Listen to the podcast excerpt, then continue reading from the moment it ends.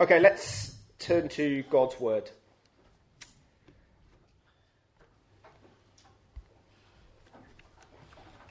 Since the law has only a shadow of the good things to come, and not the reality itself of those things, it can never perfect the worshippers by the same sacrifices they continually offer year after year. Otherwise, wouldn't they have stopped being offered, since the worshippers, purified once and for all, would no longer have any consciousness of sins? But in the sacrifices, there is a reminder of sins year after year, for it is impossible for the blood of bulls and goats to take away sins. Therefore, as he was coming into the world, he said, You did not desire sacrifice and offering, but you prepared a body for me. You did not delight in whole burnt offerings and sin offerings. Then I said, See, it is written about me in the scroll, I have come to do your will, God. After he says above, You did not desire or delight in sacrifices and offerings, whole burnt offerings and sin offerings, which are offered according to the law. He then says, See, I have come to do your will. He takes away the first to establish the second. By this will, we have been sanctified through the offering of the body of Jesus Christ once for all time.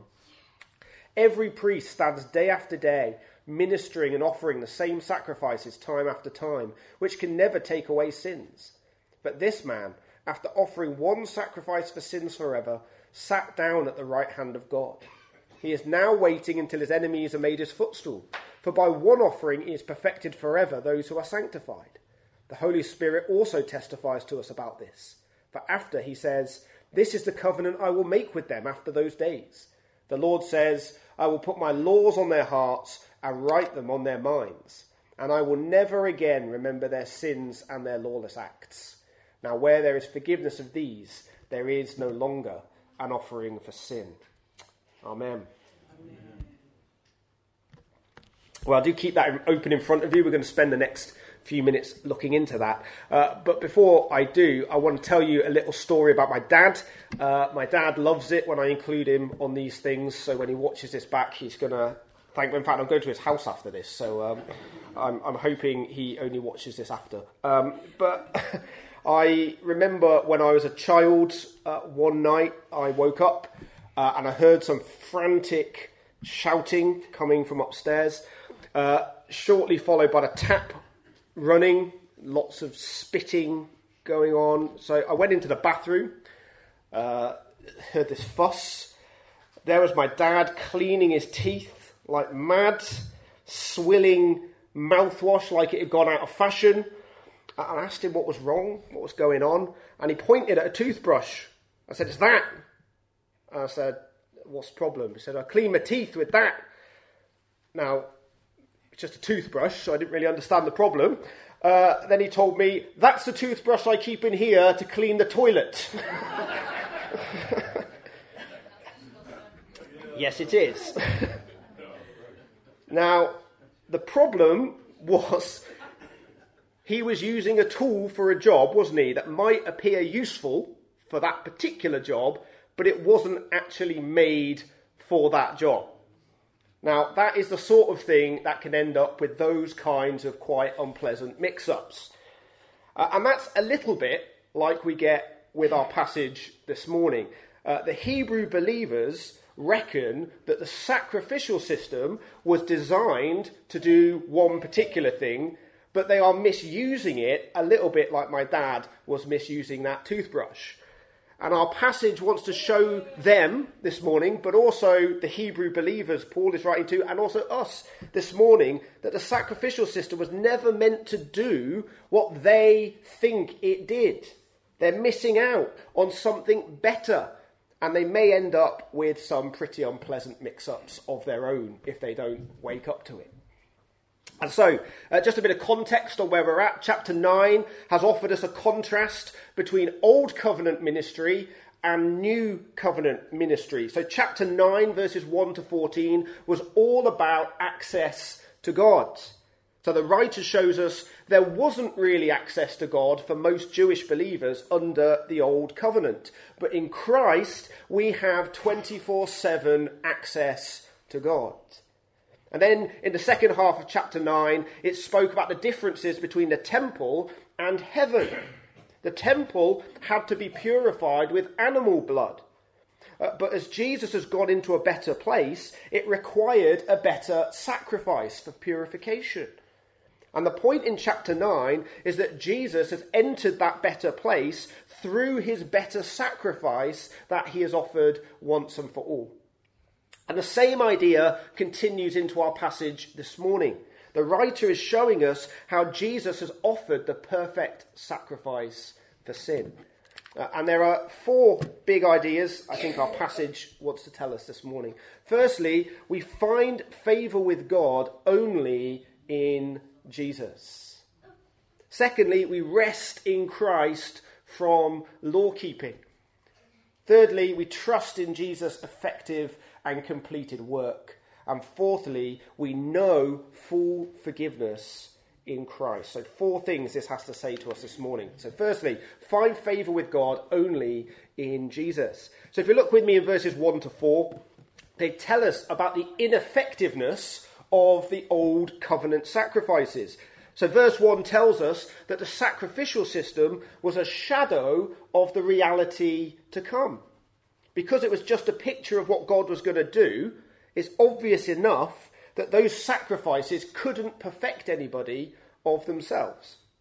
And that, in verse 2, must be true because the high priest kept offering those sacrifices year after year. But if the sacrifices perfected anybody, the high priest wouldn't need to keep offering them. They would have already been perfected.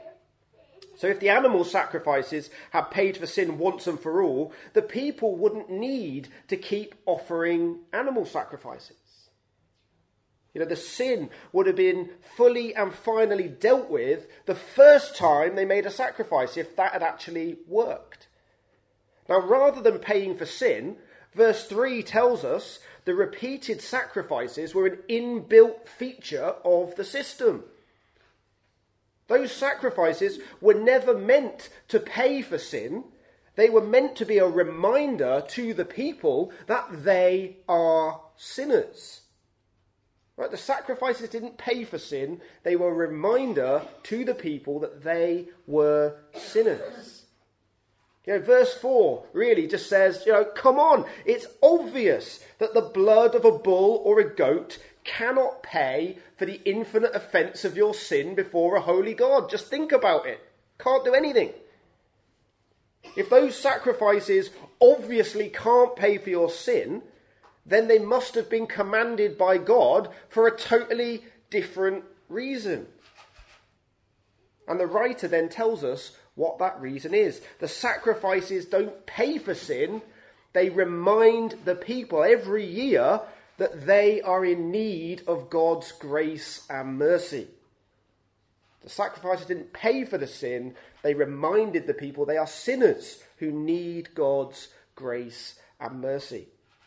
Now, from our standpoint, this side of the cross, slaughtering a goat doesn't seem very likely to get me into heaven, does it? I don't think any of you are sitting there thinking, if I just go out and kill a cow, I'll be fine.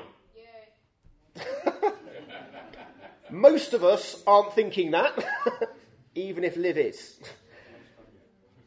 but the reason we think that is because that's not our background or culture, isn't it? It's easy to think, of course, God isn't going to forgive my sin because I sacrificed a goat, because that sounds silly to us, because that isn't our culture. But we can fall into thinking God will do things for us and God will treat us differently because we did specific things for Him, don't we? If we think we prayed, or we read our Bible, or we did some evangelism, or I discipled somebody, or I served in the church in some way, now, you might turn around at that point and go, oh, yeah, but God commands me to do those things. Jesus asked me to do those things. And he does, you're right. But God asked the Jewish people to do the sacrifices too, didn't he? You know, but we think they're silly to believe that will sort out their sin. But we think we're sensible to maybe rely on those other things. You know, we're not any better than them in that sense, are we? We can rely on stuff that we shouldn't really be relying on. And the point for these Hebrew believers is exactly the same point for us. You know, none of us are any better than the other. We all need to refocus on Jesus. If we're looking to anything other than Jesus to sort out our sin, it's going to be ineffective. Whether it's slaughtering sheep and goats or it's doing evangelistic courses and theology breakfasts. Doesn't matter what you're relying on. If it isn't Jesus, it's going to be ineffective. If we're looking at anything other than Jesus to win us favour with God, it will not work. We do not earn favour with God apart from Jesus. We don't earn favour with God.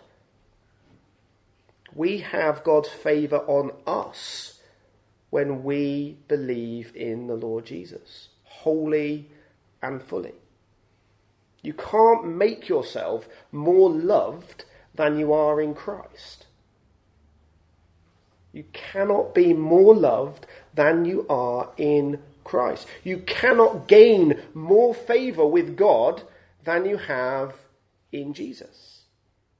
Now, our works, the things that we do that God commands, should be an overflow of our love for Christ. But they're not a means of earning favour with God. You can't have more favour with God. If you love Jesus and Jesus loves you, you have all of God's favour on you without fail. You know, when my children buy me a little present, it's not because they think I'll love them more if they do that. They just buy me a present because they love me, right? And that's lovely. And I don't love them more because they got me a little present. I mean, it's very nice. I'm very glad that they did. It's lovely.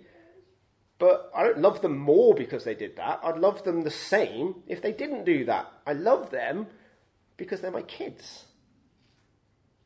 Now, in Christ, God loves us because we're his children. That's what we have to get our heads around. God loves us because we're his children. We're not more loved and we do not earn more favour because of the stuff that we do for him whether that is a sacrificial system or whether that is whatever we have Christianized and said that's the stuff Jesus wants us to do. His love and favour are on us as much as they ever could be because of Jesus. If we go hunting for his love, hunting for his merit, hunting for his favour, hunting for forgiveness in anything other than Jesus, even if it's stuff alongside Jesus, it will not work. Because you cannot earn more favour with God than being in Christ. Just as my children cannot earn more love from me apart from just being my children. We seek God's love and favour and approval in Christ. And you are either totally and completely loved in Christ and can have no more favour upon you, or you are not favoured at all by Christ and you have no merit with Him. They're the only two positions you can be in totally loved, totally favoured, or with no merit and no favour. There is no in between. And it is not based on what you do for Him, it is based on what He has done for you. So, first, we find favour with God only in Jesus. But secondly, we can rest in Christ from law keeping. So, if you look in verses 5 through to 10, the writer comments on the Old Testament text in a way that he's done before. So he quotes Psalm 40, verses 5 and 7, then he comments on the text, and then he draws out the implications for the Hebrew believers.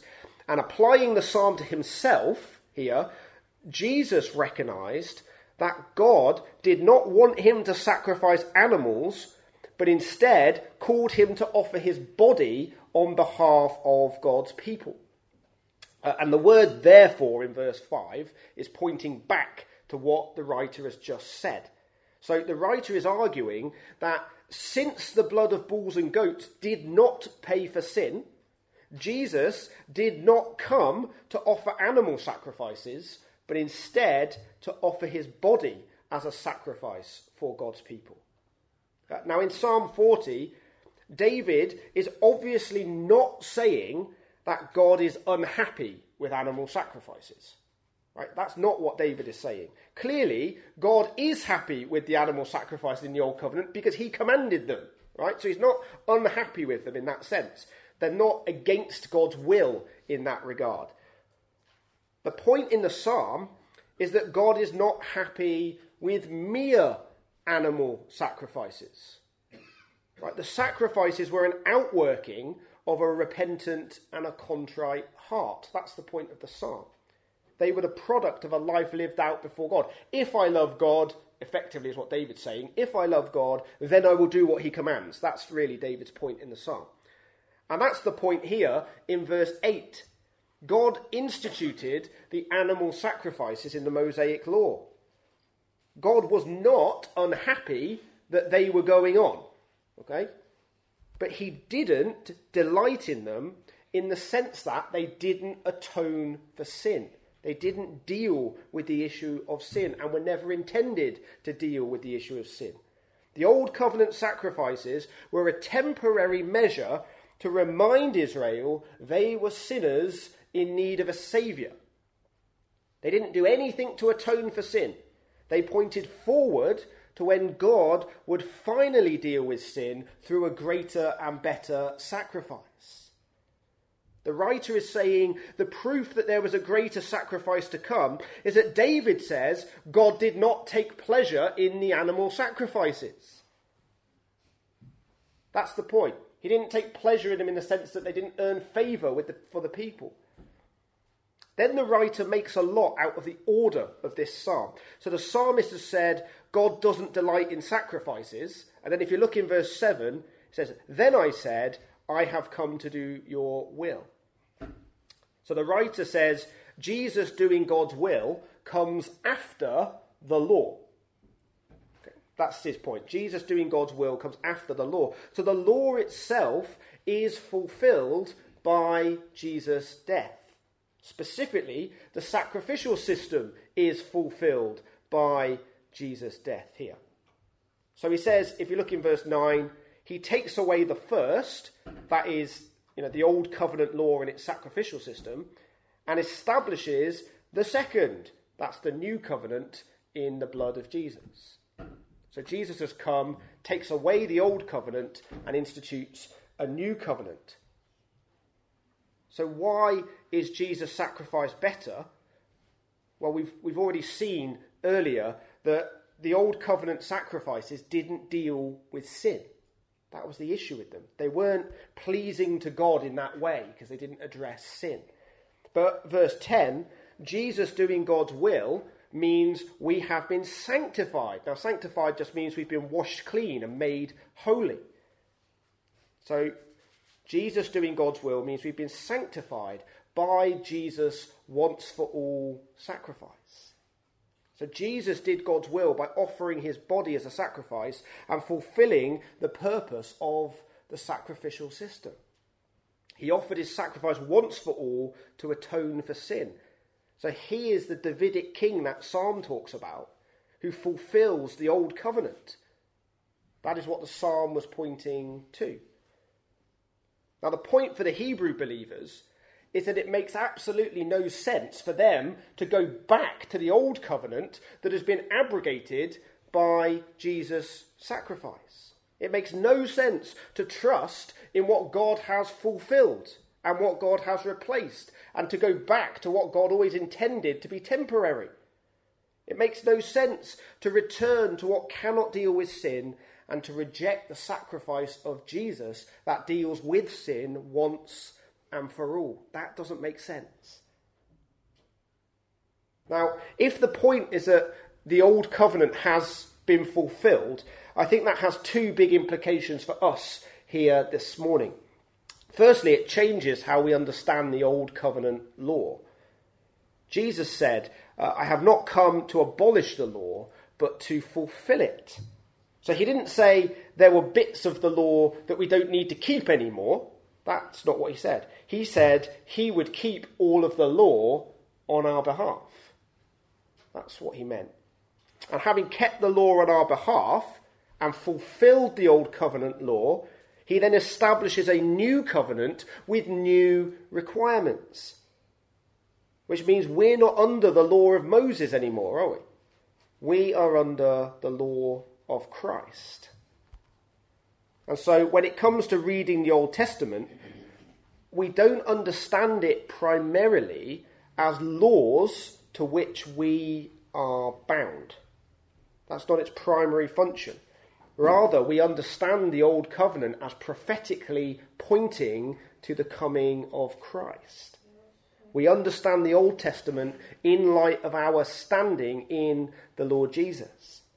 Now, just as the Hebrew believers would not be saved if they went back to that Old Covenant, which was never intended to save, we, as New Covenant believers, will end up bound by something that God never intended us to be bound by if we go back to the Old Covenant law.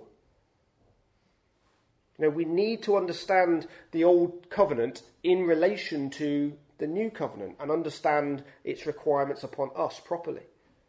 But second, the more important point is that that should increase our confidence before God.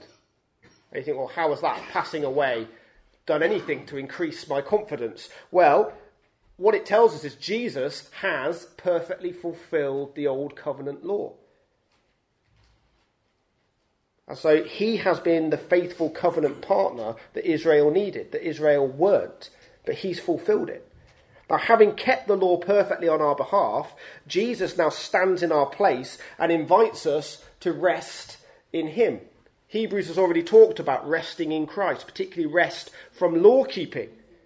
We don't have to trust and rely on law keeping anymore, but we rest in Jesus' perfect life and death for us on our behalf. The old covenant requirements are no longer in force. That's what this is saying. Jesus has fulfilled them once and for all time. There is no more to be done.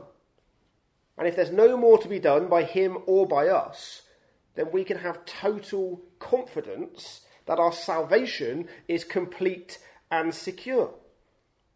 You know, there's no value to going back to law keeping because we can't do it properly, and it doesn't add anything to our justification in Christ.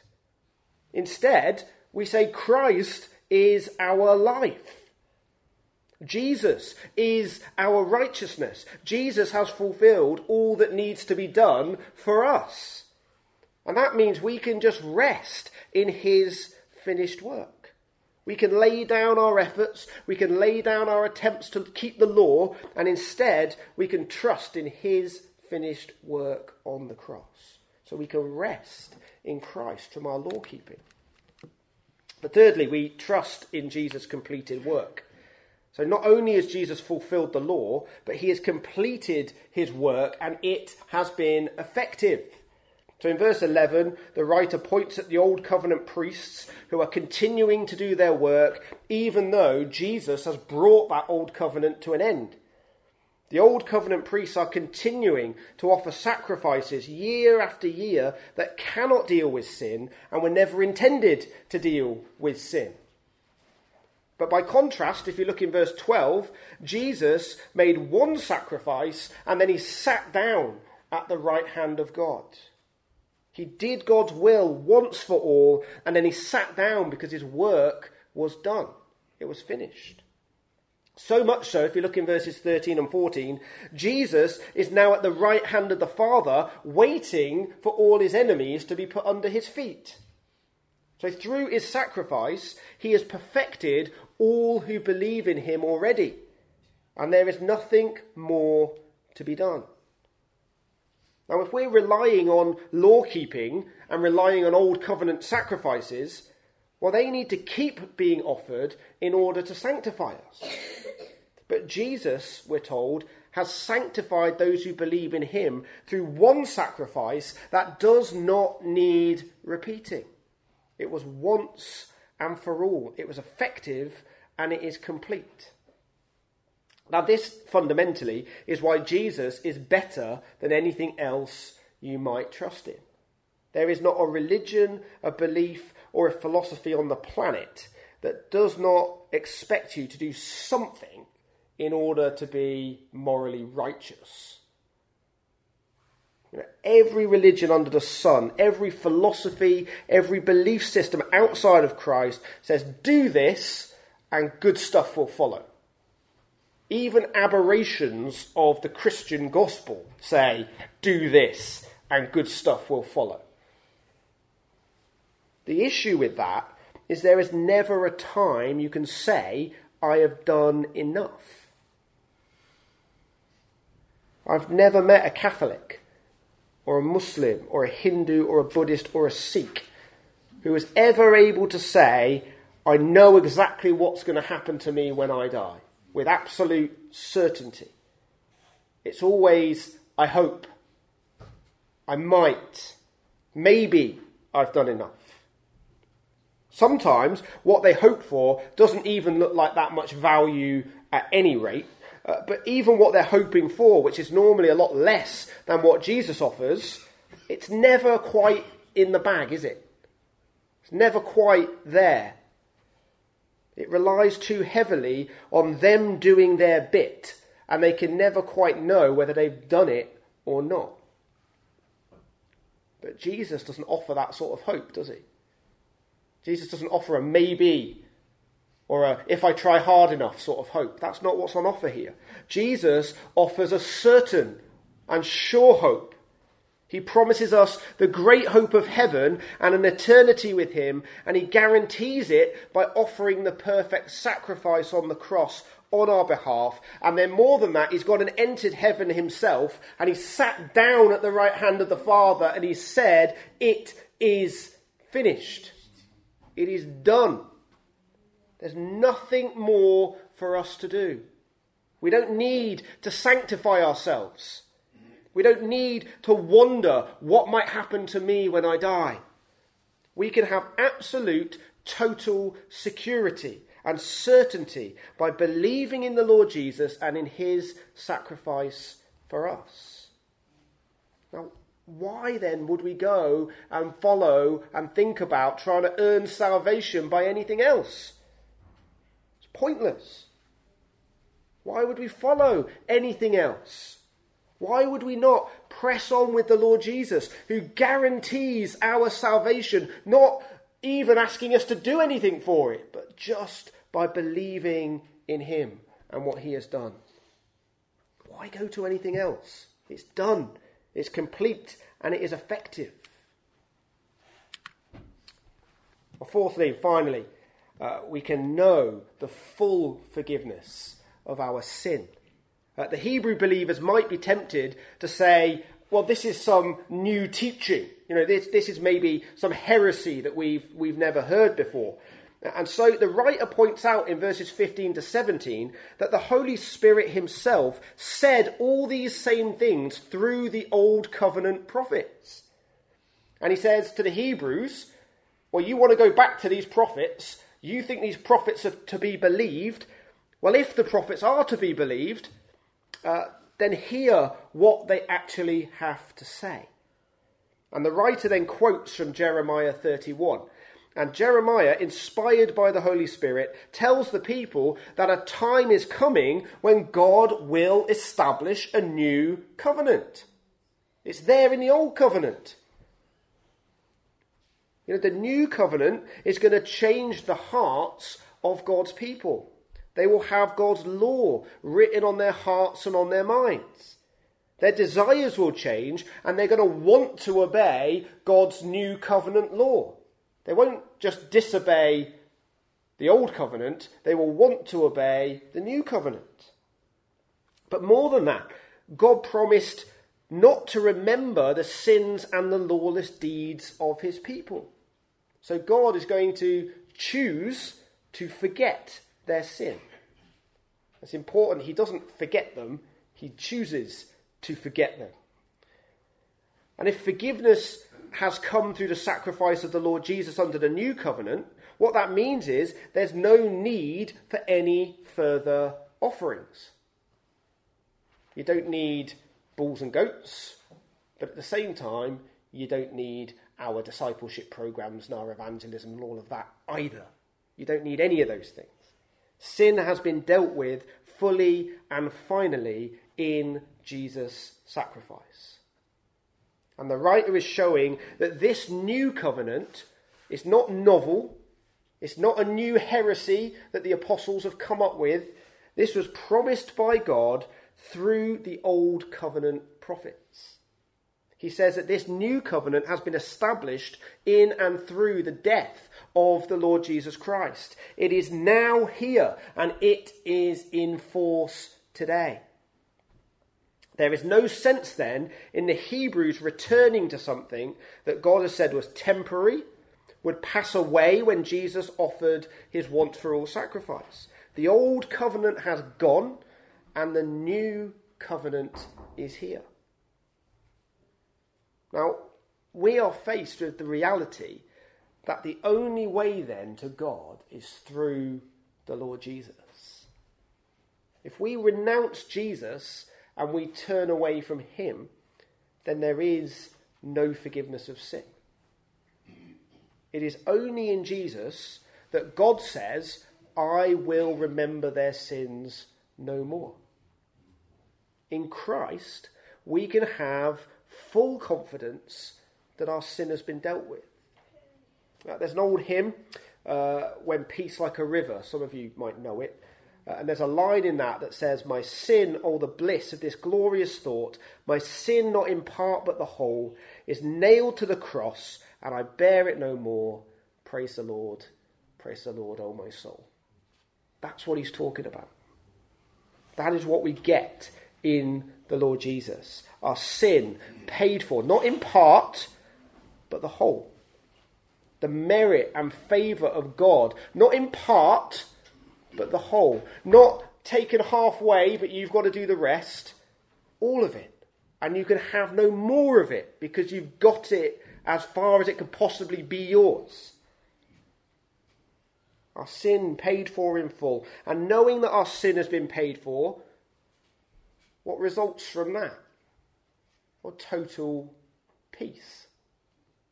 Peace with God peace in our hearts, peace that we are fulfilling the purpose for which we were made to glorify God and to enjoy Him forever. This is a new covenant blessing. To know the Holy Spirit in our hearts, to know the full assurance of salvation, to know that we are right with God, not partly, but fully because of the Lord Jesus. The question for you this morning is Is that the Jesus that you trust in? Do you trust in a Jesus who has delivered a once for all sacrifice that has covered not part of your sin, but all of it? Do you trust in a Jesus that brings you not partial access to God, but full 24 7 access to God? Do you believe in a Jesus that says you don't have to keep working to earn favour with God, but now you are his child and he loves you and he can love you no more than he does today in the Lord Jesus? Is that the Jesus you follow? Is that the Jesus you trust in?